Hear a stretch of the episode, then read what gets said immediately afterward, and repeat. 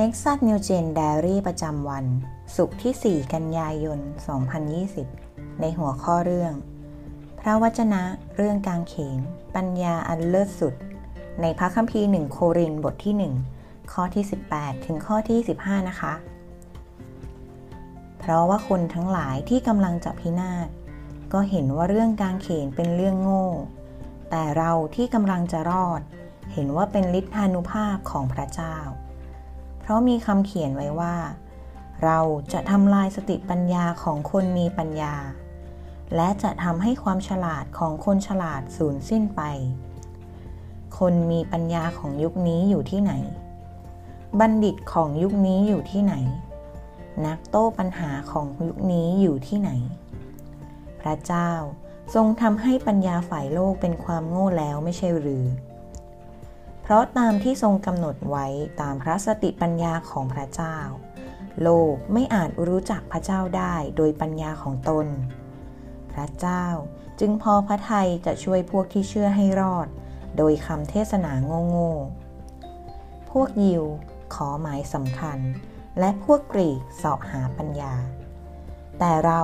ประกาศเรื่องพระคิดทรงถูกตรึงที่กางเขนนั้น อันเป็นสิ่งที่พวกยิวสะดุด และพวกต่างชาติถือว่าเป็นเรื่องโง่ แต่สำหรับพวกที่พระเจ้าทรงเรียกนั้น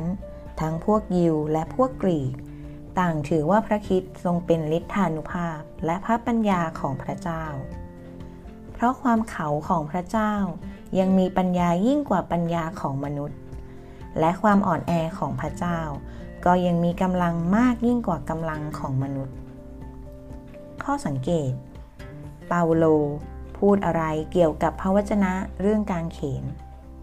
ในข้อที่ 18 เนื้อหาว่า เพราะว่าคนทั้งหลายที่กำลังจะพินาศก็เห็นว่าเรื่องการเขนเป็นเรื่องโง่ แต่เราที่กำลังจะรอด เห็นว่าเป็นฤทธานุภาพของพระเจ้า ข้อสังเกตในข้อถัดไป ตามที่เปาโลกล่าว พระคิดเป็นผู้ใดสำหรับผู้ที่ได้รับการทรงเรียกมา ในข้อที่ 24 เนื้อหาว่า แต่สำหรับพวกที่พระเจ้าทรงเรียกนั้น ทั้งพวกยิวและพวกกรีก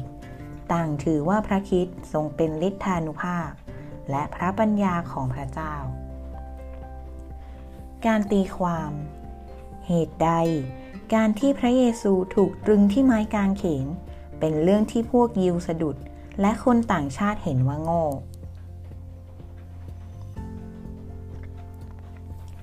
การไตร่ตรอง คุณ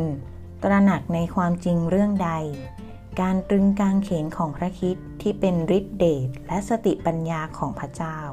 แก่ผู้ที่ได้รับการทรงเรียกมา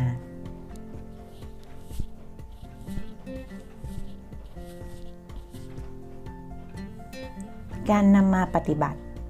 คุณจะมุ่งมั่นในการเผยแพร่พระวจนะเรื่องการเขนได้อย่างไร คุณจะผูกพันตัวที่จะประกาศเรื่องการเขียนนั้น มีสติปัญญามากกว่าสติปัญญาของมนุษย์ได้อย่างไร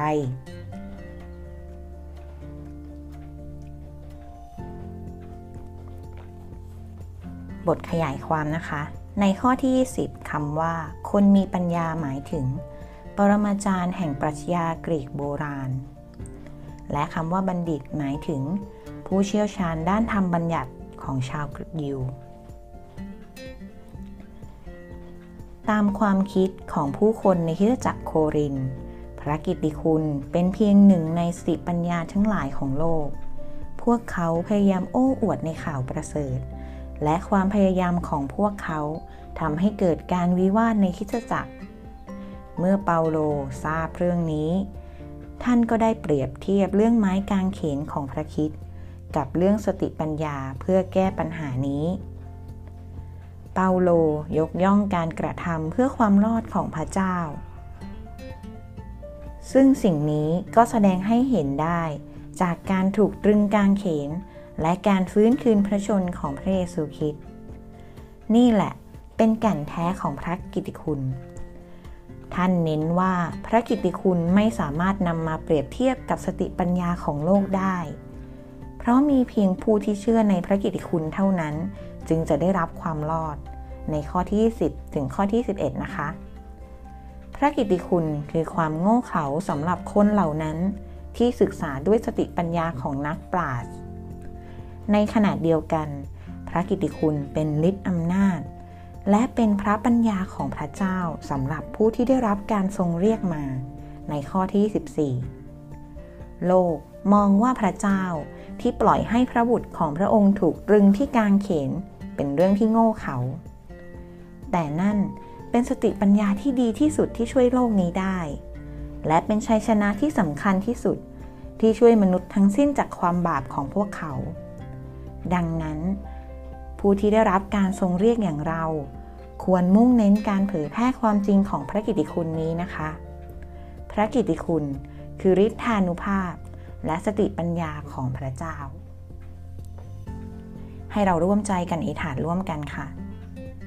พระเจ้าขอทรงช่วยให้ข้าพระองค์ ตระหนักในวันนี้ว่า พระวจนะเรื่องการเขนเป็นฤทธิ์อำนาจของพระเจ้า